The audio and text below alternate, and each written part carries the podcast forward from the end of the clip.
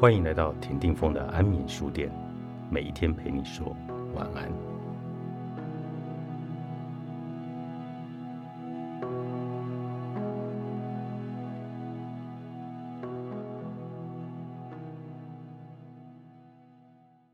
信任不是只有零跟一百分，而是随着彼此的关系浮动。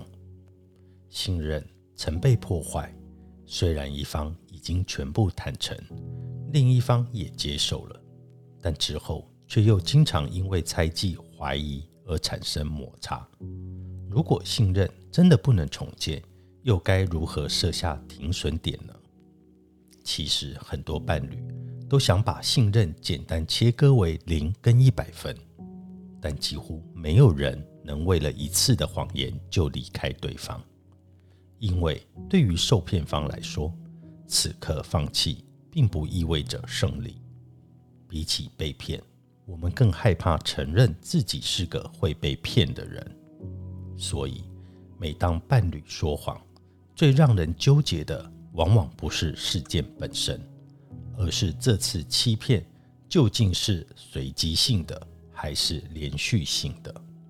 当伴侣在街上巧遇前任没说，你能归因成自己运气不好。但如果伴侣长期搭讪别人，你会怀疑自己辨识情人的能力，而这就是为什么很多被骗的人都会无止境的相信对方，因为此刻他内心真正想原谅的不是伴侣，而是自己。接着，他所提出最大的交换条件，也不是未来对方要对自己多好。